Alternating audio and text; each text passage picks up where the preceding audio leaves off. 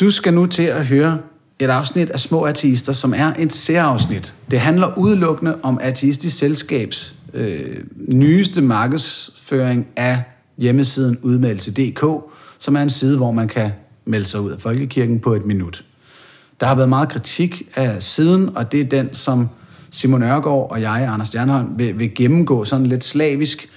I starten, der tager vi de, de mest, de typiske indvendinger imod den her kampagne og vores arbejde, og så hen imod slutningen, det sidste kvarter, øh, der nørder vi mere hårdt igennem omkring kristendomsdefinitioner og folkekirkens særlige position i det globale kristne landskab.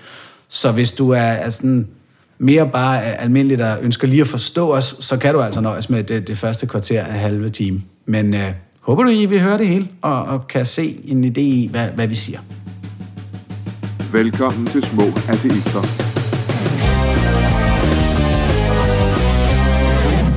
Jamen, velkommen til den her særudgave af Små Ateister, som altså udelukkende handler om Ateistisk Selskabs udmeldelseskampagne. Og det er mig, Anders Stjernholm. Og mig, Simon Ørgaard. Vi er jo, øh, ja, der er måske fem mennesker i alt, der er hovedkræfterne i den her kampagne, men vi, vi er dem, der forsvarer den offentligt og, og har været med til at tage beslutning om, at den skulle køre. Og vi vil gerne tage os af alle de spørgsmål, eller i hvert fald de vigtigste af de spørgsmål, som kritikere og modstandere af kampagnen og vores arbejde har. Ja. Så vi håber, vi når dem alle sammen. Og vi håber, at folk, der har lyst til at udtale sig i debatten omkring den, den her kampagne og, og vores arbejde, øh, Serine Godfredsen, Marie Hø, Anders Gadegaard og andre, vil høre den her podcast til ende, og dermed forstå, hvor det er, vi står øh, sådan så vi kan have en, en mere kvalificeret debat. Så lover vi til gengæld at, at læse alt, hvad I skriver om det også. Der sidder et par ateister her faktisk og håber på, at vi kan få noget ud af det. Så ja. ja, håb kan noget alligevel. Så vi kan starte med det første elementære spørgsmål. Hvorfor laver vi kampagnen? Hvorfor angriber vi folkekirken? Øhm, det er jo først og fremmest, fordi vi ønsker lighed på religions- og livssynsområdet i Danmark. Ja, lige præcis. Den nuværende ordning er jo forskelsbehandling, som betyder, at lutheransk kristendom, som den, der er i folkekirken, har langt flere øh, fordele end andre religioner. Først og fremmest den, at der bliver indsamlet medlemskontingenter over skat. Dernæst, at skolen er forpligtet til at give plads og rum til konfirmationsforberedelse og lignende samarbejde med kirken øh, og at vi har kristendomsundervisning i, i skolen, som understøttes på den her måde, og at DR, som det monster medieapparat det er, er forpligtet til at formidle øh, kristendommen. Folkekirken er en betydelig magt. Ja, og det sjove er, når man så taler med nogle repræsentanter for folkekirken, præster for eksempel, så siger de også, jamen vi skal ikke have religionslighed. Det er slet ikke meningen for vi er et kristent land, og så kommer hele den her kristne propagandamaskine med, at vi bygger på kristne værdier osv. osv. Så det er simpelthen noget, der tjener til at understøtte ideen om, at øh, folkekirken den skal have en særstatus i forhold til alle andre religioner. Ja, det, det er man slet ikke flov over selv at sidde og sige. Og det er vigtigt her, det er, jo, det er jo nogle præster. Jeg ved ikke præcis, hvordan den står i folkekirken, om hvor mange præster, der er for den her nuværende forskelsbehandling, og hvor mange, der ønsker en mere større lighed, og måske ligefrem sekularisering. Jeg tror i hvert fald, de er flertal. Ja, fordi jeg, jeg undrer mig nemlig også, når man lige tænker på, hvad Jesus stod for, i hvert fald i den udgave, der bliver, der bliver markedsført fra kirkens side af, så virker han til at stå rigtig meget for lighed. Og alligevel sidder de, ja, som du siger, fuldstændig uden at blive flove, og siger, jamen, vi har ikke religionslighed i Danmark, og det skal vi ikke have. Det er noget mærkeligt noget. Ja, absolut. Øh, og samtidig vidner det måske også omkring lidt manglende selvtillid, tillid til troen. At man ikke tør kæmpe i en åben og ærlig arena, hvor alle har lige store muligheder. Ja, altså jeg var jo i, i radioen her for nylig, 24-7, og debatterede med Marie Høgh, hvor hun, udover nogle andre øh, kønne ord kaldte artisterne for tøsedrenge. Ja. Og hvor, hvor at jeg tænkte, jamen det, det er da meget godt gået. Altså vi er 800 medlemmer, den dur, imod 3, 3 kvart million, ikke? altså knap 4 millioner. Øh, og vi har, vi har ikke noget budget, de har 7 milliarder og, og mediebevågenhed og så videre, altså adgang, fri adgang til medierne for samtlige medarbejdere, havde han sagt. Og så er der også der nogle tøsedrenge, det synes jeg alligevel. Jamen, det tror jeg nu også, fordi Marie gerne vil ind på det her, hvad gør I med islam? Ja, ja. Og der kan vi jo lige sige, altså det er et spørgsmål, vi også tit møder. Hvad med alle de andre religioner? Jamen, dem arbejder vi også med. Det her er rigtig vigtigt at understrege. Udmeldelseskampagnen er en lille del af Ateistisk Selskabs arbejde, og en endnu mindre del af dit og mit samlede arbejde ja. omkring det her, Simon. Mm. Og lad os også lige understrege, det er vores frivillige arbejde. Ja. Det er ulønnet, hvis ikke det faktisk er minuslønnet i det, at det koster betydelige karrieremuligheder. Ja, Øhm, men altså, Artistisk Selskab arbejder med, med oplysning til skolerne. Vi arbejder med øh, politisk øh, lobbyarbejde på mange forskellige måder, også omkring andre religioner. Vi tager debatterne med en hver øh, præst eller imam eller rabbiner, der har lyst til at, at tale med os. Øh, og det er hovedparten af det, vi laver. Men de her, den her udmeldelseskampagne er suverænt det, der giver mest opmærksomhed i medielandskabet. helt klart. Og det, og det er netop det der med tøsedrengen, det var derfor, jeg kom ind på den, måske digreret lidt. Øh, Det er jo, at øh, du sagde, at de måske ikke har den store selvtillid omkring deres egen tro, eller deres oh, egen ja. religion. Øh, og det er jo netop det, altså hvis, hvis de ikke mener, at, at den her re- reklamekampagne, eller øh, hele udmeldelses.dk, eller et selskabs virke, er en trussel for kirken, hvorfor farer det så sådan op som en trold af en æske? Altså, hvad vi ikke er blevet kaldt i medierne igennem tiden af troløse og åndløse og historieløse og tomme og idioter og du blev kaldt en starut en gang, da det gik helt vildt En for sig. kulturløs derud, Kulturløs der derud, prøvede i Radio 24 at tale Ja. for, at omskæring ikke var så fed en idé. Ja. Altså, jeg, jeg synes heller ikke, vi er tøsedreng. Nej, det, det, men, men, det, men, men det vigtige er, altså, de føler det åbenbart som en trussel, ikke? Og så glemmer de simpel logik. Altså, det, er jo- det er åbenbart noget, der kan forarve nogen, at man, hvis man nu melder sig ud af folkekirken, imens man ser nogle reklamefilm i en biograf. Altså, hvis der er nogen, der virkelig gør det, så var det nok ikke nogen, der skulle være medlem af folkekirken. Punkt 1. Punkt 2. De har noget, der hedder drop-in-dåb. Der kan man komme ind fra gaden lige og døbe hovedet i døbefonden, og så er man med i folkekirken. Ikke? Det vigtige bare er, at man betaler abonnementet. Ja. Men her vil jeg så også lige sige, at det virker som om Serena Godfredsen var med på, at de to er ligestillede. Okay. Og at de fleste, der bruger udmeldelse.dk eller tager en drop-in-dåb, har forhåbentlig gjort så lidt overvejelser. Mm.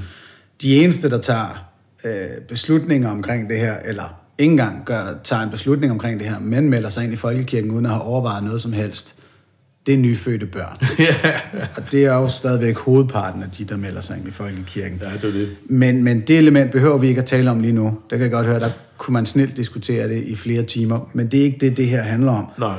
Det her handler om vores udmeldelseskampagne, at folkekirken har faktisk rigtig mange myndige voksne medlemmer, der ikke ønsker at være medlemmer af folkekirken. Og den gør ikke noget for at hjælpe dem.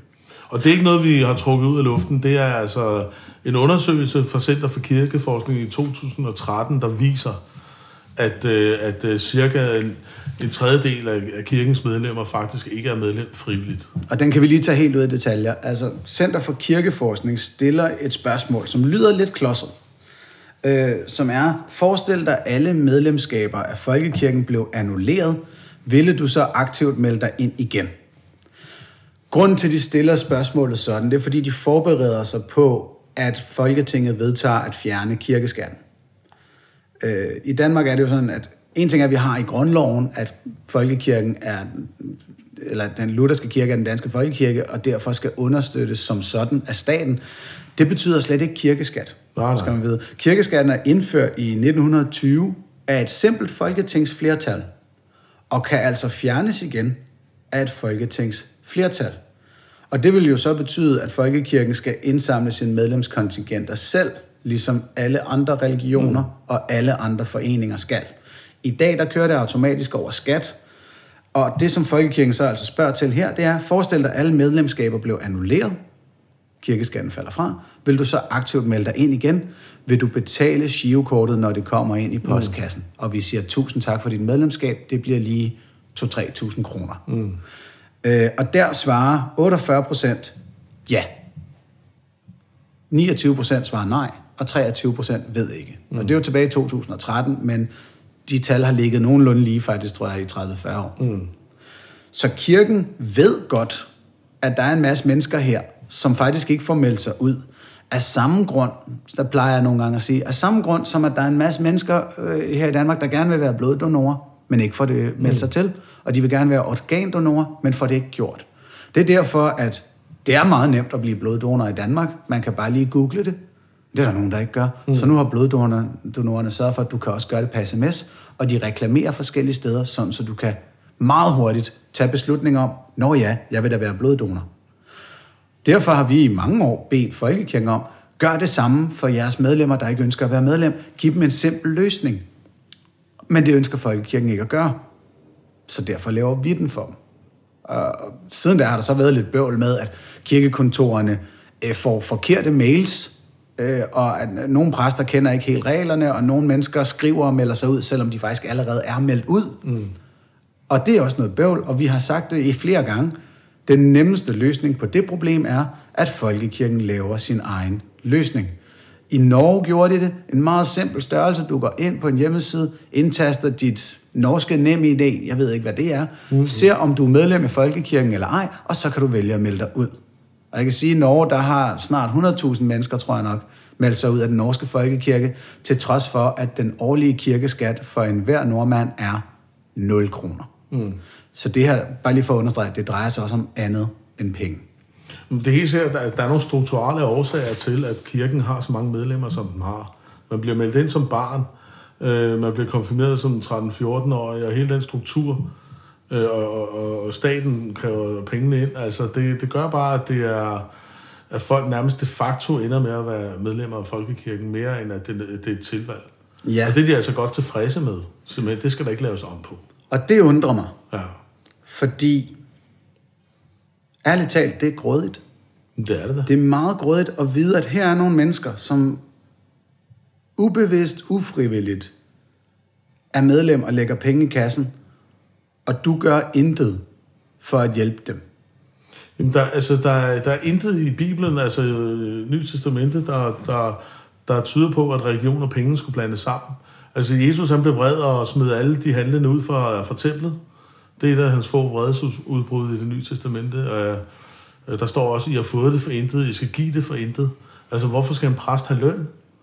Øh, og, og, og der står også, at man skal ikke bekymre sig om dagligdagens fornødenheder. Det sørger Gud for. Man skal bare sørge for at gøre, hvad Gud han vil, så skal han nok tage sig af dig.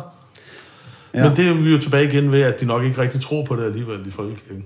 Ja, men, men det er sådan en anden ting. Man kan også godt forstå det. Du har en organisation op at køre, og det er et fuldtidsjob at være præst. Ja.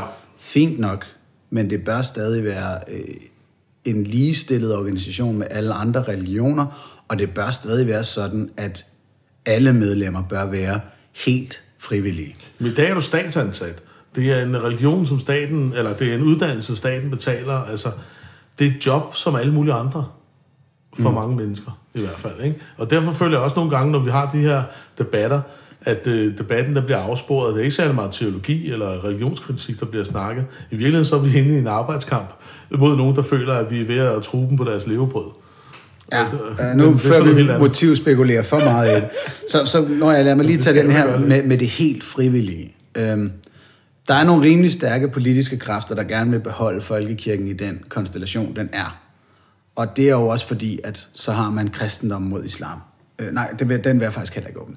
Nej. Men vi har en kirkeminister for et parti, der ellers er sekulært, Liberal Alliance, og som er i hvert fald i navnet liberalt. Og hun siger, som forsvar for, at folkekirken har den ordning, den har, at 75 procent af danskerne er helt frivillige medlemmer af folkekirken. Ja, hun glemmer de strukturelle årsager. ja, så kan vi lige sige, at 75 procent af danskerne lige nøjagtigt, jeg tror vi er på 74-7 nu, er medlemmer af Folkekirken, og det kirkeministeren altså påstår der, med det Bock påstår, er, de alle sammen frivillige. Det mener vi ikke er rigtigt. Og vi mener, det kan meget simpelt påvises ikke at være rigtigt. Øhm, for det første er 14 procent af danskerne, som er medlem af Folkekirken, umyndige børn og unge. Folk under 18 år, der ikke engang, de har ikke selv kontrol over deres medlemskab. Deres forældre kan melde dem ud, hvis, hvis børnene ellers har fri vilje på det punkt. Men de, det er lidt mærkeligt at kalde dem helt frivillige. Mm. Øh, et, et fire måneders barn, der lige er blevet meldt ind i folkekirken, er hun frivillig medlem af den her forening, helt ærligt. Og så før nævnte undersøgelse fra Center for Kirkeforskning, der viser, at blandt de myndige mm. medlemmer, der er der op mod halvdelen, der faktisk ikke ønsker det. Øh, Derfor siger vi, 43 procent af danskerne er helt frivillige medlemmer af Folkekirken. Og det er vores bud. Vi kan sagtens diskutere det, men vi må blive enige om, at at sige 75 procent, som at alle nuværende medlemmer af Folkekirken er helt frivillige, det er absurd. Jo, fuldstændig. Og 43 procent er da heller ikke dårligt. Altså, der er ikke nogen partier, der har så meget tilslutning. Altså, de skulle da være glade for det. Det er en meget god point. Og jeg tror sådan set, at hvis Folkekirken blev selvstændig, om så må sige, de ville få en fed kirke ud af det, altså. Måske ville præsterne være sådan nogen, der troede på det, som de stod og forkyndte og så videre. Altså, hvem ved? Lad os gå videre til et andet spørgsmål, som vi tit får. Det er, når vi, når I, ateistisk selskab, går ud og siger, hvordan folk skal gøre, så er I lige så slemme som dem. Altså, I har noget imod folk prædiker, så hvorfor prædiker I selv? Og lad mig understrege som det første.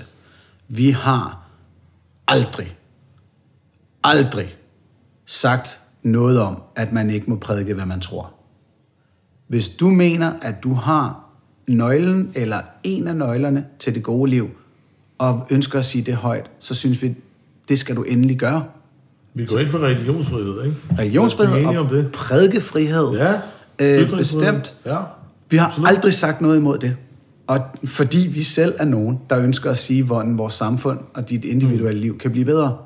Øh, ligesom en hver anden politiker, øh, interesseorganisation, ligesom en hver, der skriver noget som helst samfundsrelateret eller filosofisk på Facebook. Bare, så, så er den klar. Det var fandme det. øhm, og så er der den her bøvl underliggende i de her spørgsmål. Hvad, hvad rager det jer? Hvorfor gør I det der? Hvad har I dog imod? Ikke? At, at vi taler imod status quo. Vi taler imod tingenes tilstand. Øhm, som Carsten Lauritsen faktisk sagde det så godt i aftenshowet, som jeg var med i for nogle dage siden. Øh, eller han sagde det ikke godt, men det var meget sigende. hvor han siger, hvorfor I, I kører politik, ateistisk selskab kører politik mm. imod den samfundsmodel, vi har valgt i Danmark. Øhm, og nu vil jeg ikke være for strid, fordi alle lovforslag, alle nye lovforslag, er jo imod den samfundsmodel, vi indtil nu har valgt. Og, så derfor tror jeg ikke, Carsten helt havde, mener, hvad han siger der. Han fremfører trods alt selv lovforslag og ændringer til den model, vi har valgt. Øh, men han mener jo ligesom, jamen vi går imod flertallet, vi går imod status quo. Nu har vi den her kæmpe store folkekirke. Og hvis, man nogen, hvis der er nogen, der sidder derude og tænker, ja, hvorfor gør jeg også sådan, når nu vi, at vi et flertal har bestemt sådan her, så er jeg nødt til at sige, den seneste undersøgelse omkring kirke- og stat-forholdet, som blev lavet af Opinion for DR i 2016, viste, at 55 procent af danskerne ønsker en adskillelse af kirke og stat. Kun 16 procent i den undersøgelse ønskede at bevare ordningen. 29 procent enten ved ikke eller ønskede ikke at svare. Ja, og jeg synes, det er centralt, fordi der bliver... I lige den her, der bliver sendt sådan nogle stråmand i stedet mod os, som er lidt forskellige. Det er for eksempel et, I vil ødelægge folkekirken. Punkt et, nej, det vil vi ikke. Vi vil bare sørge for, at kirken har den rigtige plads i samfundet. Øh, punkt to, I vil have, at folk skal holde op med at være kristne. Nej, det vil vi heller ikke. Altså, folk skal være kristne, hvis de har lyst, og de skal være medlem af folkekirken, hvis de har lyst. Også selvom det er bare fordi, de synes, det er kulturarv, eller hvad det er. Det er fint med os. Vi gør bare opmærksom på, at der er en løsning, hvis man gerne vil melde sig ud. Øh, jeg snakkede en gang med Bertel Hård, og han sagde, at han synes, det ville være forfærdeligt, hvis vi ligesom smed kristendommen ud. Hvis vi mistede kristendommen, så ville det være øh, så ville Danmark jo ikke være Danmark længere. Men vi taler jo ikke om at smide kristendommen ud af landet. Vi taler om at adskille stat og kirke. Hele den grundlæggende præmis for den her kampagne, udover at vi lokaliserede et problem og prøver på at være med til at løse det, i forhold til, at, at folk øh, skal have lov til at melde sig ud af folkekirken, hvis ikke de har lyst til at være medlem på en ordentlig måde efter reglerne, ved at sende en mail, så er det, fordi vi arbejder hen imod et sekulært samfund. Og den er ikke længere. Og et sekulært Ej. samfund, det er et samfund, hvor man ikke diskriminerer nogen som helst. Her er vi lidt uenige faktisk, Simon. Nå, nej, det kan jeg, ikke jeg, passe. synes, jeg synes, den er lidt længere, fordi for eksempel, som jeg sagde i aftenshowet, øh, folkekirken er skadelig for vores samfund. Jeg, Ja, ja. Jeg, nej, det er bare lige fordi, når du siger det der med, at vi ønsker ikke, at folk skal blive mindre kristne. Jo, vi gør. Det synes jeg bestemt, vi gør. Men det her er rigtig vigtigt. Ateistisk Selskab er en politisk interesseorganisation. mm. og en kulturel interesseorganisation, og har lidt forskellige opgaver i de to henseender. Rent politisk ønsker vi ligestilling, komplet ligestilling af alle livssyn og alle religioner. Kulturelt ønsker vi at udbrede det budskab, at religion er unødvendigt og skadeligt for Jamen. vores samfund. Det kommer vi ikke udenom. Nej, nej, men øh, vi er heller ikke uenige. Men nu taler jeg i forhold til den her kampagne. Ja. Det handler ikke om at sige, nu skal du melde dig ud af folkekirken, for det er dumt at være kristen. Og vi vil gerne ødelægge folkekirken. det- det siger vi Det, det er det, som øh, den her kampagne ikke handler om. Det er klart, at når vi udøver religionskritik og prøver at udøve, øh, eller og, og, og forfægte de tanker, som vi synes, samfundet skal bygge på, så er det da klart, at vi har en, en stærk kritik af kristendommen, og i øvrigt alle andre religioner. Der skal folk ikke være bange. Altså, der skyder vi gerne med spredhavl. Og da, lad os Det lige gælder tage... anden religion, ikke? Lad os Så på den måde tage- er vi helt enige. Altså. Okay, godt nok, Ja. så er jeg med. Det er bare lige, ja. Vi kan ikke skjule det bagvedliggende motiv, Nej, nej, vil jeg sige. Og, men i forbindelse med det bagvedliggende motiv, at, at vi mener, at religion er skadeligt, øh, og religiøse idéer er, er tåbelige eller Mm. fjollet, lad mig lige understrege noget, som vi har understreget begge to mange gange. Mm. Religiøse mennesker er ikke dumme. Det har vi aldrig nogensinde påstået. Der er nogen, der har påstået på vegne af os, at vi påstår det, men det har vi aldrig sagt. Øh, geniale mennesker kan sagtens have dumme idéer, og dumme mennesker kan sagtens have geniale idéer. Præcis. Vi siger ikke noget om, at du er dum, fordi du er religiøs. Det vi siger er, at religiøse idéer har, har, er altså lidt lodne, og den debat vil vi rigtig gerne tage. Men det er faktisk ikke den debat, som udmeldelse DK handler om. Nej, og det, det er den skældning, vi skal have op her. Ja. Ja. Men nu hvor vi så har været igennem det umiddelbare omkring den her kampagne, så kan vi dykke ned i det, som jeg, og det vil jeg gerne indrømme, var en fejl. Det, som jeg startede for tidligt med i aftenshowet, da vi havde den debat. Øh, Jeg lavede den fejl, at jeg alt for ofte lytter lidt for grundigt til, hvad andre siger. I forhold til at være med i et syv minutter langt tv-indslag, så, så lytter jeg for meget til Syrine Godfredsen, og til de spørgsmål, jeg får stillet. Så når Syrine steder siger, at folkekirken er uskadelig, så sætter det sig i mig og tænker, Nå, det skal jeg lige forklare det der. Mm. Og glemmer at forklare, hvad der egentlig er årsagen til kampagnen, nemlig ufrivillige medlemmer af folkekirken. Mm. Men nu har jeg sagt det, og jeg mener det. Folkekirken er skadelig for samfundet. Mm. Og øh, jeg præsenterede to punkter i aftenshowet, hvor jeg fik lov til at nogenlunde uddybe den ene, inden vi skulle ud og have en voxpop blandt øh, danskere, der lige skulle sige, hvad de syntes om kampagnen. Altså, den holder os videnskabeligt tilbage, og den holder os etisk tilbage. Mm. Videnskabeligt er det først og fremmest det, at man får lov til at fremføre en påstand. At der findes en Gud, eller øh, at et bestemt menneske talte med, eller var den her Gud, og derfor skal man gøre nogle ting. Bestemte ting. Altså, det er en basisløs påstand. Hævet ud af det blå. En påstand, som mange forskellige mennesker er kommet med mange forskellige gange i verdenshistorien. Og vi er, uanset næsten hvem du er, der sidder og lytter til det her, enige om, at samtlige af de mennesker, der har kommet med de her påstande igennem verdenshistorien, har været fulde af vrøvl. På nær Jesus. På nær Mohammed. På nær måske Ruth Evensen, hvis vi har nogen faderhuset lytter, På nær Joseph Smith, som startede Mormonkirken. Der er lige enkelte individer igennem verdenshistorien, der er lykkedes med at sælge deres budskab, som at de vidderligt var i kontakt med en Gud, eller var en manifestation af denne Gud. Og ja, der er en lille bit chance for, at de har ret, og at det faktisk er rigtigt. Og så er der i vores øjne en rigtig stor chance for, at de alle sammen var gal på den, enten fordi de var skøre eller løg. Øhm, men det vigtige her, når det kommer til folkekirken, det er, at ved at have sådan en folkekirke, som staten går ind og understøtter, som regeringen går ind og understøtter ved at sige, at vi er et kristent land osv., og som børnene lærer i skolen, før end de overhovedet lærer, hvad den videnskabelige metode er, før end de lærer mm. om filosofien omkring, hvordan ved vi, hvad vi ved, det der hedder epistemologi, det er skadeligt for vores samfund. Det, på, det skubber til det, der hedder postfaktualitet, at så er alle påstanden lige, uden at kigge på deres underliggende underbygning. Så på den måde synes jeg, det er tydeligt nok, at folkekirken gør noget skade på vores videnskabelige og filosofiske udvikling. Det hvis jeg må tydeliggøre lidt yderligere, fordi lige nu, så sidder der, hvis der sidder nogle præster og hører det her, øh, så siger de, nu tager Anders øh, os til indsigt for gamle religioner og, og så videre og så videre, og sådan er den danske folkekirke slet ikke.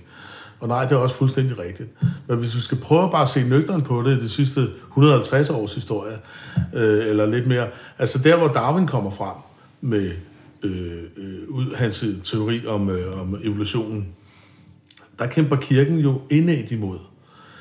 Da folk kommer med idéer om demokrati og ligestilling øh, og seksuel frihed igennem tiden, der har kirken kæmpet inderligt imod. Og det gælder i alle de øh, åbne demokratier, at historisk set, der har kirken kæmpet imod de tiltag. Og det er der, hvor Øh, vi så kommer til ting nummer to, Øh, ja, omkring den etiske udvikling. præcis. Øh, Fordi, og nu, vi behøver ja. faktisk videnskabeligt ikke engang gå tilbage til, da Darwin kommer med evolutionsteorien. Vi har stadig danske statsaflønnede folkekirkepræster, Præcis. som taler dunder imod evolutionsteorien, som er et videnskabeligt faktum efterhånden. Ikke? Jeg var til et... Øh, De taler dunder imod jordens egentlige alder. Jeg var til, jeg var til, jamen, jeg var til et stort, øh, noget der hedder Nyborg-mødet, øh, som er, er tre dage om året, med 220 øh, deltagere, kirkefolk. Og der er langt de fleste der, de øh, var kritiske over for udviklingsteorien. Det er vildt nok. Øh, og det, er- ja, det er vildt. Og det vil jo bare sige, at der er altså en del mennesker, som ikke har forstået nu, at øh, evolutionen, øh, at det er en videnskabelig teori. Det betyder ikke, at det der ord teori, at det ikke er et faktum. Mm. Øh, og det lærer de deres børn, og præsterne får lov til for statspenge at lære det. Og der er i forhold til noget, du sagde før, Anders, at man må prædike, hvad man vil, og man må tro, hvad man vil. Det er vi helt enige i i artistisk selskab. Det skal bare ikke være noget, der skal foregå på statens regning. Og det er derfor, vi vil have et sekulært samfund. Ikke? Ja. Og så lad os lige sige, det drejer sig måske omkring 50 præster ud af de 2.000 præster, som Folkekirken råder over, som stadig har det her syn på, på evolution og, og, og ja, videnskab i, måske i det hele taget. Der er nogle, nogle videnskabelige idéer, som de ikke tager til sig. Der er andre, hvor de er fuldt ud sådan videnskabelige, øh, litterære.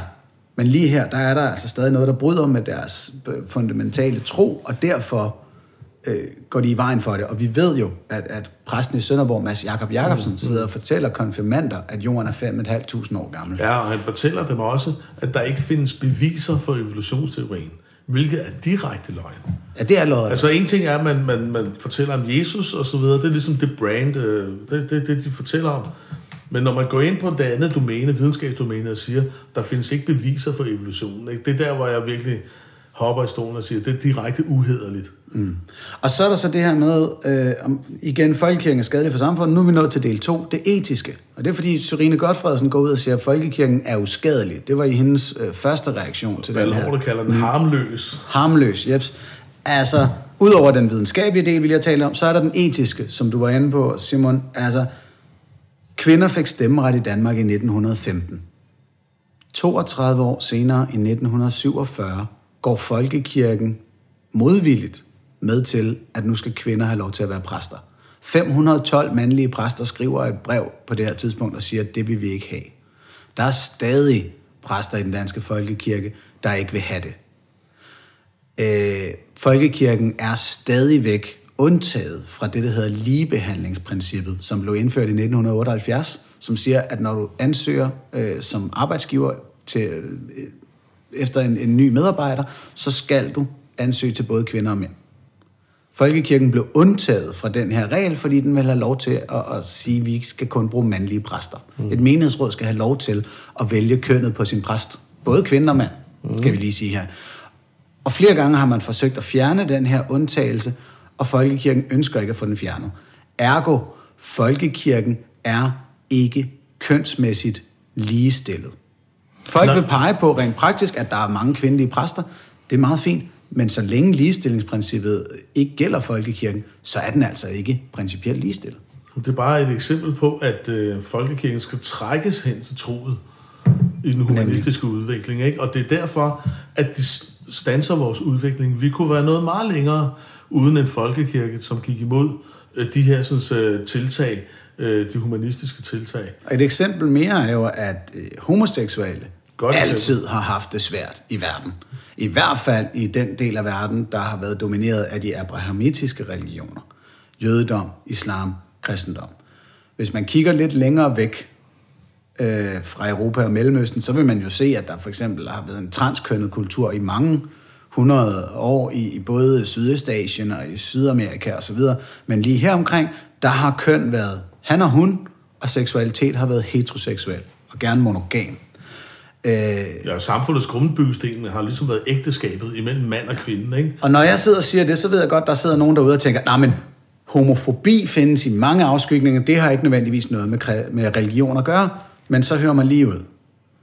Igennem, jeg tror det var tilbage i 60'erne, der besluttede øh, man sig for, at homoseksualitet ikke juridisk var ulovligt i Danmark. I 1981 beslutter psykiatrien, at nu er homoseksualitet ikke længere en psykisk diagnose. I 2012, efter en vanvittig debat, går folkekirken endelig med til at vi homoseksuelle. Ja, og de der fik er larm om af politikerne. Ja, og der er stadig præster, som mener, at det er et problem. Ja, de er stadig fritaget for det. Folkekirken er ikke, som du siger Simon, de bliver trukket hen til troet, de er ikke vores etiske pionerer her, de er ikke fortroppen, der står og siger, hey, vi skal gøre det her, det er mm. godt for alle. Ja, ja. De bliver trukket efter os andre. Det er det omkringliggende samfund, der sørger for, at den danske folkekirke flytter sig og står som et af de mest progressive trosamfund i verden. Og det er værd at se på, de her religioner udvikler sig ikke uden påvirkning udefra. Nej, og det gør de så til gengæld, fordi at når de så øh, har rettet ind, så siger de, se hvor, hvor, hvor gode vi er, og det er jo sådan, vi er, og det, det er det, vi kan i kirken. Altså, det er jo pludselig kirken, der har opfundet tolerancen og næstekærligheden og demokratiet, jeg ved snart ikke hvad. Det er jo helt, øh, det er jo helt langt ude. Øh, og i forhold til det her med homoseksualitet, man kan jo stille sig det omvendte spørgsmål. Hvor kom uviljen fra i det danske samfund? Hvor kom uviljen imod homoseksuelle fra?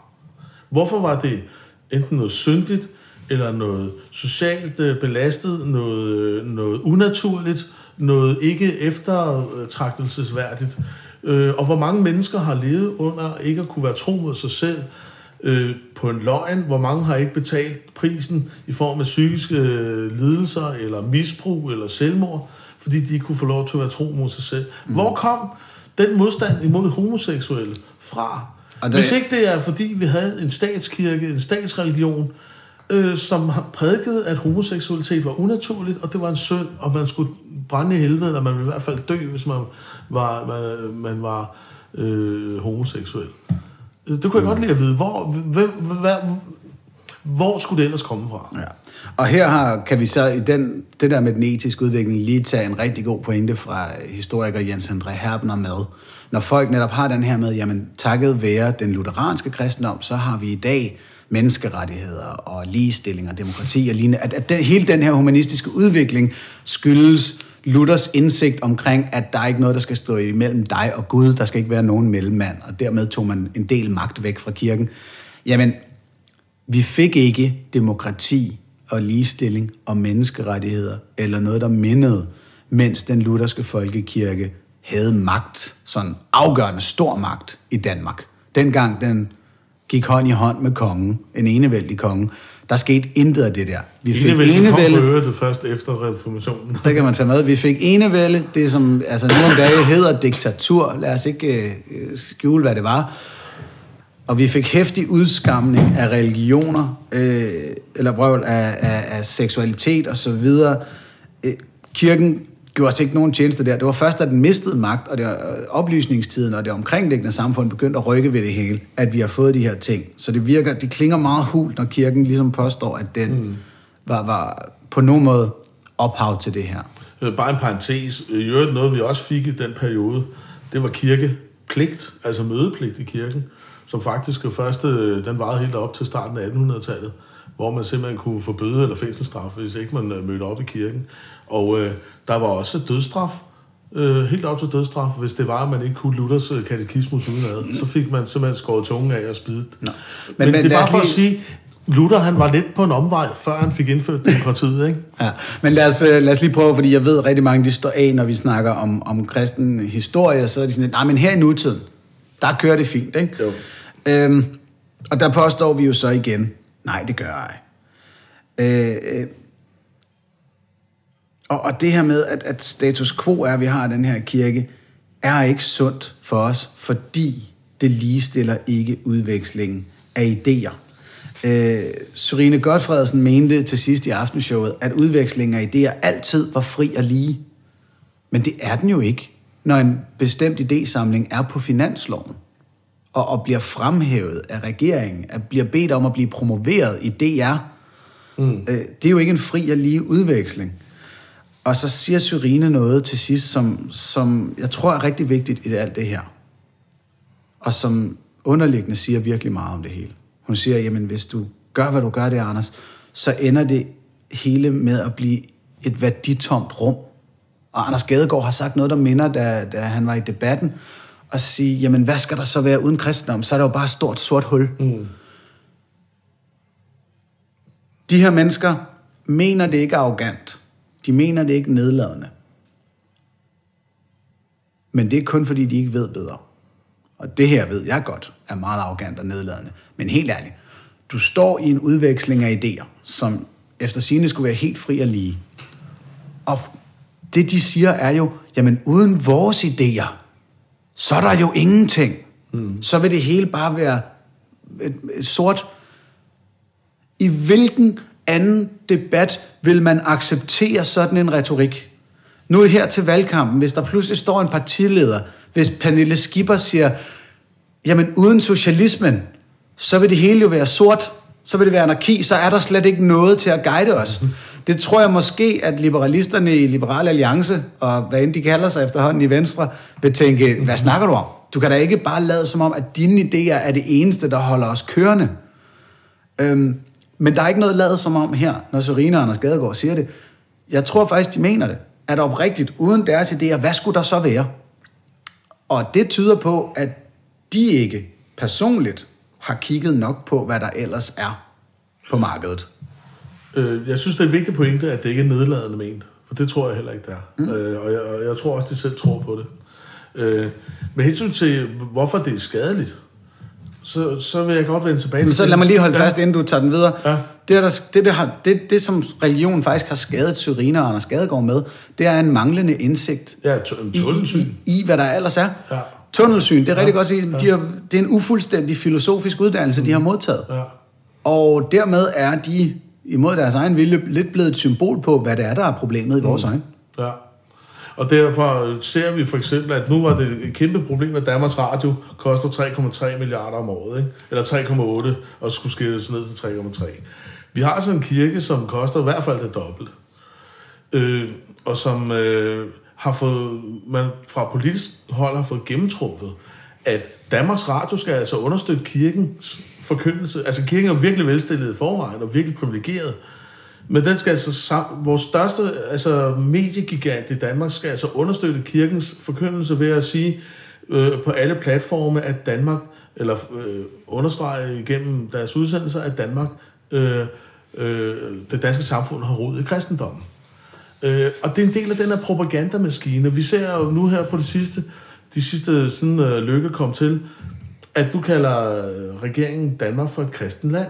Og vi har en masse, øh, det går nok til den højre side øh, i, øh, i, øh, i det politiske spektrum, som siger, at kristendommen, at vores svar imod islam, som er det, det mest politisk betændte diskussion overhovedet i dag, altså udlændingepolitikken, hvad er det, der skal redde os imod det store sømonster, islam?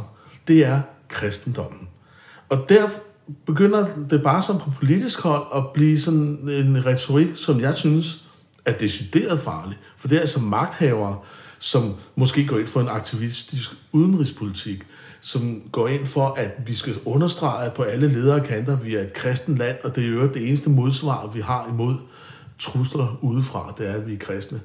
Så synes jeg, at vi er ude i noget, der begynder at blive decideret farligt, og kan blive det. Mm. Det må jeg indrømme. Og det sjove er, at du, du har tidligere også sagt det her med, at så bliver det lige pludselig til en nationalistisk agenda, i stedet for en, en religiøs. Præcis. Det er næsten et, øh, et politisk korrekt udtryk for at være nationalist. Det er, at man siger bare, at man er kristen. Og det spøjs er, nu det her det er det sidste, vi lige vender, tror jeg, det er, at vi her i Danmark ikke kan finde ud af at definere kristendom. Eller ateisme for den sags skyld. Øh, altså mange kalder sig kristne, uden de tror på noget i kristendom. Øh, flere undersøgelser viser, at vi er nede på noget, der ligner sådan noget 16 procent af danskerne, der tror på Gud.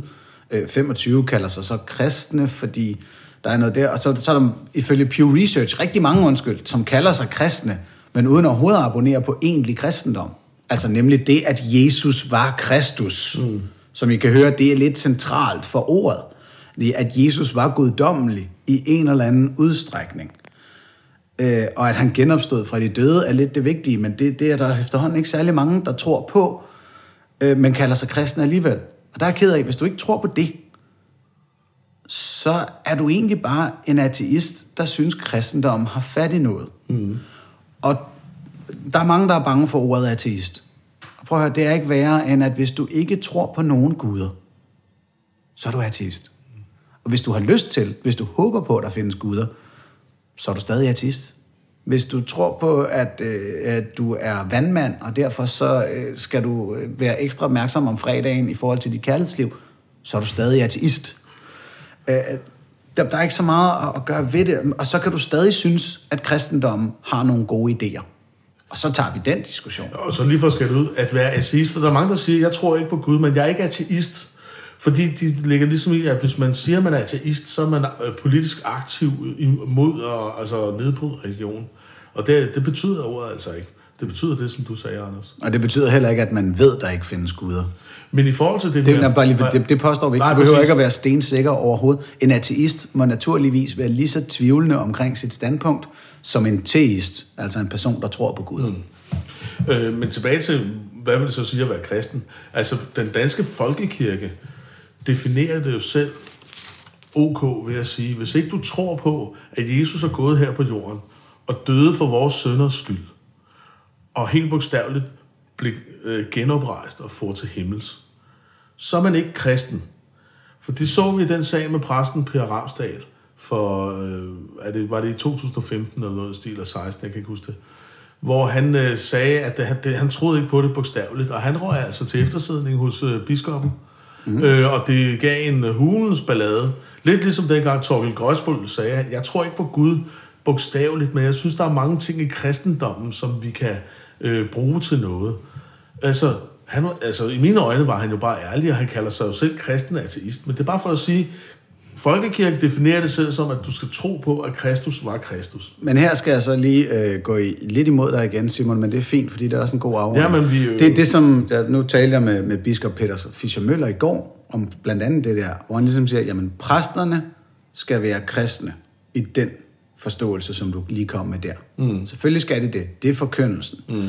Medlemmerne må næsten tænke lige, hvad de vil i hans øjne. Jamen. Og, og det, det er vigtigt for folkekirken at understrege, at medlemmerne må, må nærmest tro lige, hvad de vil.